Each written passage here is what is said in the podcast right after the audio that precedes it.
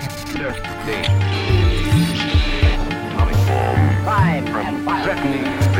fail, and freedom fails. This is Out of Order, a German Marshall Fund podcast about how the world was, is, and will be ordered. Hey, Brett. Hello, Sydney. Thanks for having me. Today I'm here with the Alliance for Securing Democracy's Media and Digital Disinformation fellow, Brett Schaefer, who recently launched a really interesting new project called Hamilton two point oh. You spent lots of your career tracking disinformation. This new tool is actually tracking overt information right. from the Russian government. So we'll get a little bit into that. But first, I want to start by talking about your original project with the Alliance for Securing Democracy, which was called Hamilton sixty-eight. You guys got a lot of attention and did a lot of work tracking covert Russian activity on Twitter and other social media platforms. You found a lot of interesting things, but you ran into a lot of challenges. Can you talk a little bit about what that was like, kind of navigating that environment and what the experience was like up until today?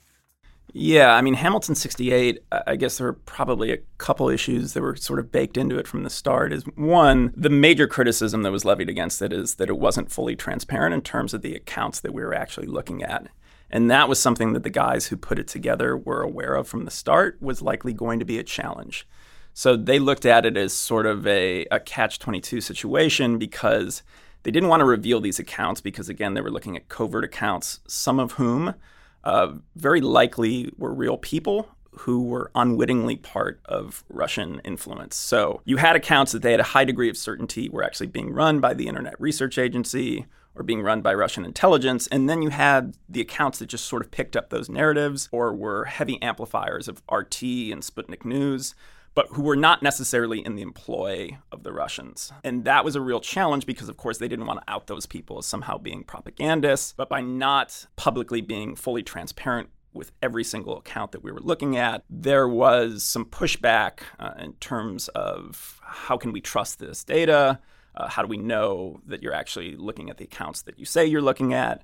So there was just this inherent problem at looking at the covert space. And then the other issue is over time, Twitter started picking off the accounts that we actually had the highest degree of certainty about. So we were losing kind of the core nucleus of the network that we were looking at. So a year and a half in, when we finally retired the first dashboard, Twitter had probably suspended forty or fifty of our original accounts, which meant that we were kind of left with a network that was breaking apart, and we felt less certain about the outputs that were coming out of that network. You also mentioned how the media coverage of the dashboard itself provided another unique set of challenges. Also, the best part about the dashboard is it took something that was very complex and very difficult for most people to understand, and it made it very easy because it just provided results for you that were easy to digest if you were not an expert. But the worst part of the dashboard was it took something that was very complex and made it very easy to understand. So you had a lot of people who had drive-by reporting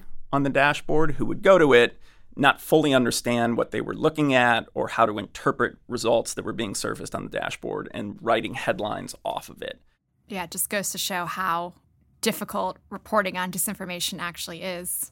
Right. And one last thing that you had mentioned that I thought was really counterintuitive is that you said that the fake bots often were not even chattering about the most interesting things. Uh, and that kind of was an indication for, you know, maybe this isn't the be- most productive road to go down. Over time, it frankly became a little bit boring looking at the results on the dashboard for me because I was looking at it every single day. So we would get asked often, you know, what are what are the Russian trolls or bots talking about today? And it was just sort of obvious over time what they'd be talking about. So whatever was in the news cycle that was controversial, that had a partisan angle or some sort of conspiratorial bent to it, that would be what they would talk about. It was the N F L protests. There would be a mass shooting like the shooting in Vegas. We would see gun control being brought up. So they just really followed the trending topics. And over time, you could just really predict what was going to show up on the dashboard by asking those questions. What is the most controversial topic in the current news cycle? That was what the bots and trolls would be discussing. Very, very, very rarely did you see something pop up on the dashboard? We sort of said, where did this come from? You said Twitter has knocked off most of these bots. I'm not sure Twitter has necessarily knocked off all the bots. I mean, bots are still a problem. They are just policing their space a little bit more actively. So our first priority was to do all we could to block and remove malicious activity from interfering with our users' experience.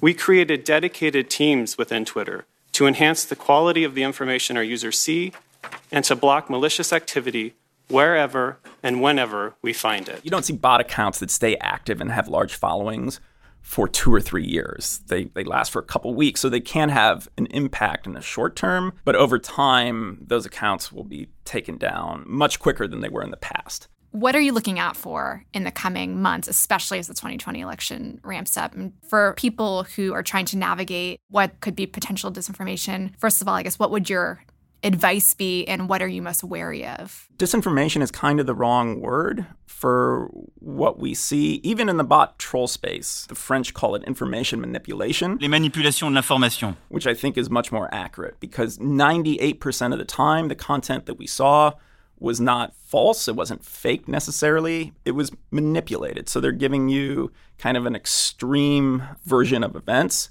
And there's also sort of, they're selectively discussing topics at a certain time. So they're creating an information space that makes you think that there is consensus around a certain idea or a certain narrative by amplifying that narrative. And again, it's usually the most partisan or conspiratorial. And that kind of exists in the covert and overt space. When you look at R T, Sputnik, very, very rarely are they pushing things out that are clearly and demonstrably false. But what you pick up on is, A, what are they talking about over and over and over again? What are the narratives that they're going back to every single day or every single week? And then conversely, what are they not talking about? So where is this tr- strategic silence involved too? When you look at it over time, longitudinally, you start picking up the trends. So, okay, this is clearly something that they want to hit on. This is something that they feel like strategically weakens the U S, what are you, whatever you think their strategic objective is for that topic, because they're talking about it over and over and over again. And then again, where are they silent? What are they not discussing? And there you can kind of pick out, okay, this is clearly how they want to shape the information space. This is a great segue into the next iteration of the Hamilton tool, which we're calling Hamilton two point oh. The new tool is focusing on overt Russian information. So what does that mean? I think when people, you know, people are primed to think bots and trolls and the I R A, but you're thinking, you're t- taking a different route this time. So we are now going to accounts on Twitter, broadcast television, YouTube channels, and websites that are all directly attributable to the Russian government or Russian-funded media. The difference is, A, we can be fully transparent about what we're looking at. So we're able to publish every account that we're pulling data from, every broadcast. There's no ambiguity about where this information is coming from.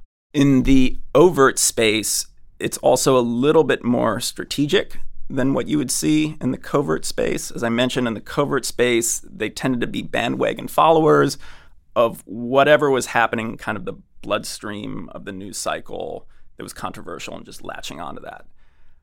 Overtly, there's much more of this sort of strategic manipulation around foreign policy, for example. So they're going to talk more about what's happening in Venezuela or Iran or Syria, more recently Hong Kong, places where they have geopolitical interests, and they want to kind of move the needle on those conversations. You also see domestic content as well, for sure.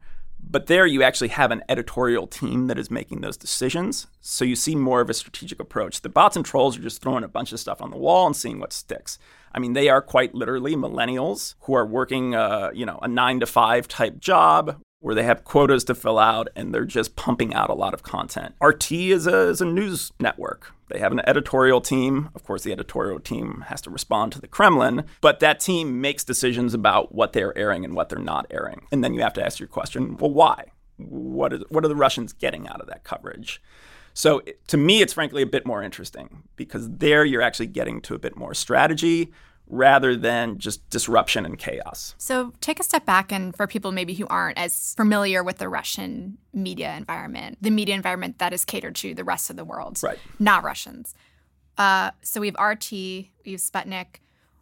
Where are these guys operating, and what's their reach? And, and you know, who, how many people are they reaching? So R T and Sputnik are now operating globally. Uh, Sputnik in particular, I think, has thirty-five different foreign language versions. And Sputnik is, is a website. It's a news portal. So they are very active throughout Europe, but also Latin America as well. R T, I'm not sure the exact number, but probably at least a half dozen different languages in terms of broadcast.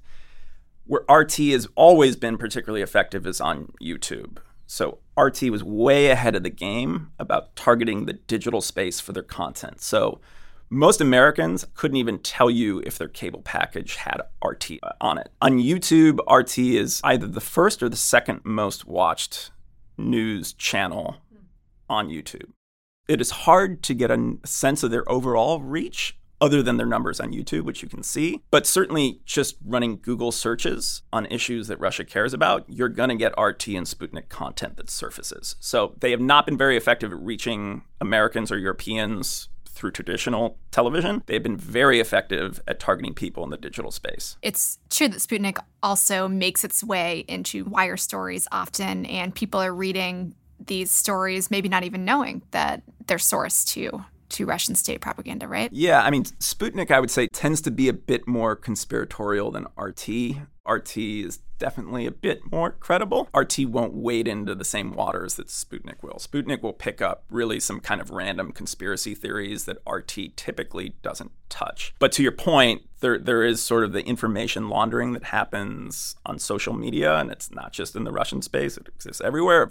You take a piece of information, it gets posted somewhere, whether that's an anonymous account on eight chan or Sputnik picking up a story. And at some point, those narratives just get washed and laundered through various accounts um, on social media and get picked up by other outlets. So by the time you, as a consumer of news on social media, see a story, you're probably reading it from an outlet that is two or three degrees distanced from R T or Sputnik. So you have no idea where that point of origin is. And that's actually one of the things we want to start looking at, or walking narratives back to what you'd call patient zero. The distribution of cases is spotty. Where did this start? As isolated incidents.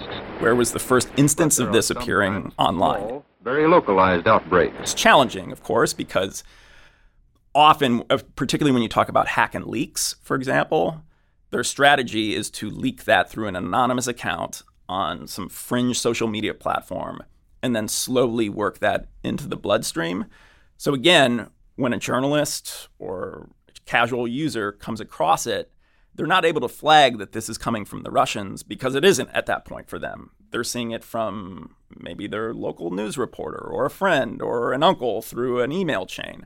So it's a way of distancing uh, information from a less credible source and getting it to a more credible source for that consumer. Let's talk about some of the specific narratives that you picked up, because that's really where the interesting stuff comes in. Um, so how about first China and Huawei? Um, you've found some some surprising or uh, intriguing narratives there so far. The, the China coverage has been fascinating and something I definitely didn't expect, at least to the extent that we've seen it so far. So we now have data going back, I guess, three or four months, and China, particularly on broadcast, is actually discussed more than Russia is. So if you look at the countries mentioned, it's it's U S, U K, one and two. That's not surprising because we're looking at R T America, R T U K. You'd expect them to talk about local issues. But third, you would expect Russia, the same way that Voice of America, you expect to be talking about America. Russia is often not mentioned. Um, and the fact that China is mentioned more than Russia on Russia Today and Sputnik is very, very surprising. There's been a lot of coverage of the Hong Kong protests. The initial demonstrations months ago were sparked by a proposed extradition. Almost all the coverage has been anti-protest. Again, not surprising, given the fact we know Putin is not a particular fan of street protests. But we're going to kick things uh, But they've really kind of adopted these pro-P R C talking points. Both Hong Kong and Bolivia, there appear that are just coming through Russian state media. Force to create chaos. Is this something the people of both of those countries have chosen to do on their own? Is it an organic manifestation of their true feelings, or is it somehow being orchestrated by the, something from the outside? And then the coverage that I found the most fascinating is their coverage of technology, particularly one around Huawei. So they have spent the better part of the last year telling American and, and European audiences that five G is going to give them cancer, it's going to affect our ability to predict weather patterns, It's going to be the end of, of privacy. Because in terms of the effects of wireless radiation, the science is in. Wireless radiation can lead to cancerous heart tumors, uh, brain tumors, uh, D N A damage. Basically, it's going to be apocalyptic. To autism, Alzheimer's. And I'm and using more. R T's yes, word there. I mean, one of their segments was called the five G apocalypse. When they talk about Huawei, none of those issues come up. And in fact, they are very pro-Huawei in the trade fight with the U S, and you'll even see like exclusives inside Huawei headquarters. In an R T exclusive, we'll go inside the headquarters of Chinese tech giant Huawei. They really feel more like their infomercials and how they're implementing five G than news segments. Plus, see how the ongoing. So the same network, at times the same exact reporters who will roll out stories about, you know, cancer fears around five G, really just health conspiracy theories. Two days later, we'll go to the Huawei C E O and do this sort of softball interview talking about how great the relationship is between Russia and Huawei. And, you know, Huawei's going to be at six G while we're still getting to five G. So you see this real divergence in how they talk about technology when it's in the American European space, and then technology when it's Chinese technology, which, of course, Russia is currently rolling out. Can, can you answer, like, why do you think that is? I think... You know, Russia wants to build up its own internet and technology sector. The advantage that Russia has always had in the information space, and they've done this going back sixty years to their active measures during the Cold War, is they understand that American officials have to be responsive to American the American public's concerns. So by seeding this disinformation that five G is going to give people cancer, they have effectively created this grassroots or maybe astroturf movement to try to slow down five G rollout in the U S. Because, of course, if five G in the West is behind, Russia and China can take the lead. And, and of course, Russia and China have some symmetry in terms of their use of surveillance technology, for example. Um, the type of concerns that we have raised over Huawei and spying and privacy, that's not an issue for the Russians. So they would view holding back the rollout and the emergence of five G tech in the U S as being to their advantage, because at that point, as we're fighting amongst ourselves and we're having congressional hearings on whether or not this will actually be a health catastrophe, they're able to take two or three steps forward and take the lead on some emerging tech. This seems to me like a very sophisticated and organized way to filter information out to the world. A lot of people in over the last couple of years have two different opinions. You have people who think that the Kremlin in Moscow is just throwing spaghetti at the wall, essentially. It's seeing what sticks and then just going with it. And then there's the people who think this is actually quite calculated and smart and sophisticated. Curious to know what sense that you get just from looking specifically at the media uh, manipulation, you know, where you're leaning. Well, I, I think that's where the division is between the overt and the covert space. In the covert space, I would agree that they're just throwing a bunch of stuff on the wall, that there's not a lot of strategy there. They know the lanes that they want to run in, and who's ever sitting at the computer is given a pretty wide berth to just go out, be basically vultures of the internet, find whatever is the most divisive stuff that's out there, and just repost it at volume, and, and just keep the space chaotic. R T and official state media, where again, there actually is an editorial process there, I think it is far more strategic, and that's what you see. I mean, clearly, this is not organic, their coverage of five G versus Huawei. I mean, these same reporters, there is no way that on their own, they are deciding to only cover health conspiracies around five G tech when it involves America, but they don't cover those topics when they're talking about Huawei. So I think I think there is a divide clearly when you talk about Russian state-funded media or their diplomatic accounts, which we're also following, where there are clearly coordinated efforts to push specific narratives versus what's happening in the bot troll space, which is far more chaotic and disorganized. So you're also tracking, as you mentioned, diplomatic accounts, right, not just media. What's going on there? Are, are you seeing similar kind of parroting of the narratives the media is covering, or are they going in a different direction? They are typically going in a different direction. And honestly, most days it's a little bit boring. The diplomatic, the embassy accounts, the accounts of diplomats, ambassadors, they're covering you know, sort of more, it, it's more traditional propaganda at times of here's a beautiful region of Russia you should go visit, and, and it's pretty innocuous. There's, there's really there's nothing there. But every so often, there will clearly be a coordinated campaign that they will roll out. They had a hashtag World War Two, W W two, that multiple embassies, multiple consulates participated in, basically revisionist history around World War Two.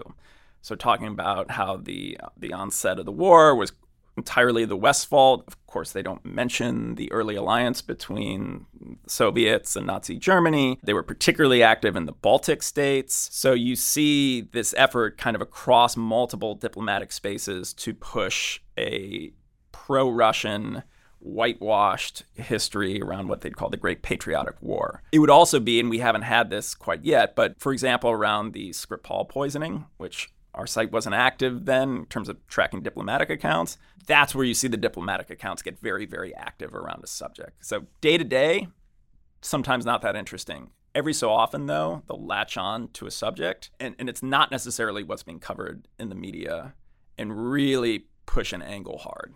And do you get the sense that on the diplomatic side, these guys are also coordinated? R T and Sputnik have editorial boards. Yeah.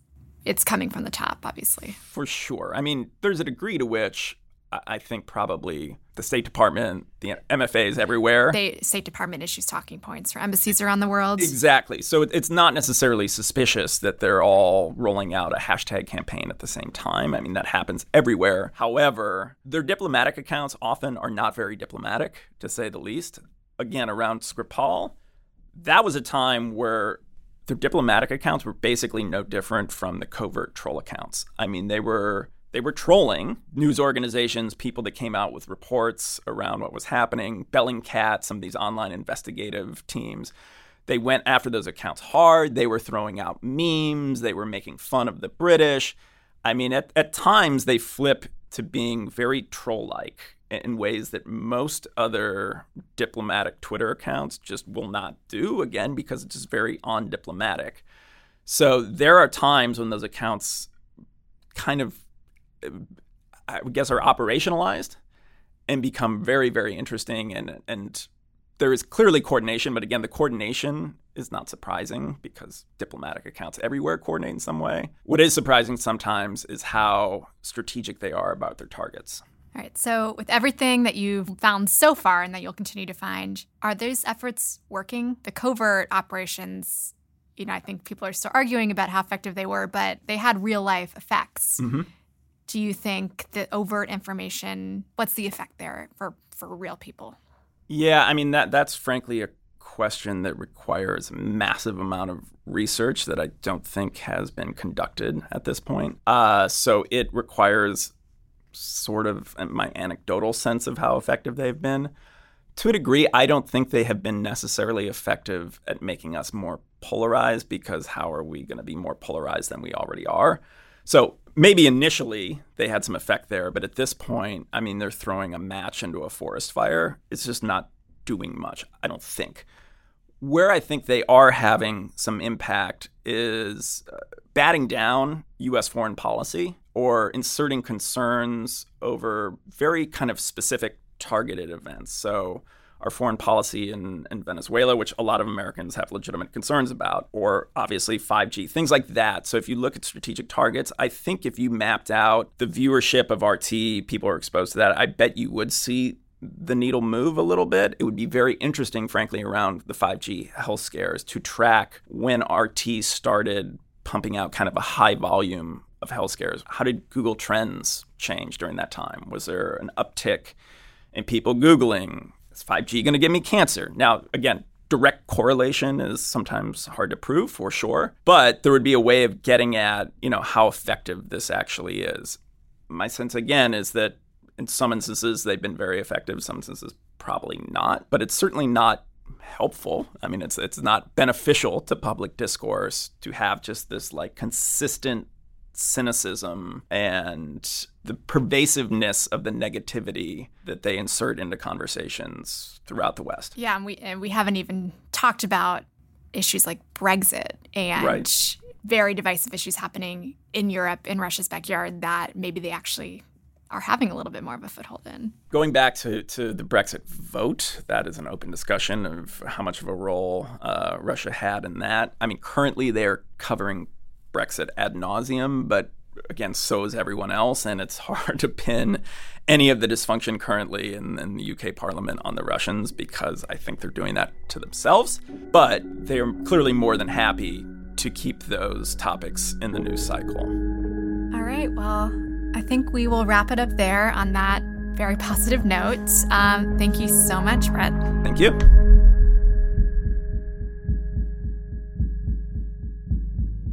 Thanks for tuning in to this episode of Out of Order, a German Marshall Fund podcast. The show is produced by Zachary Tarrant. The hosts are Peter Sparding, Rachel Tausenfreund, and me, Sydney Simon.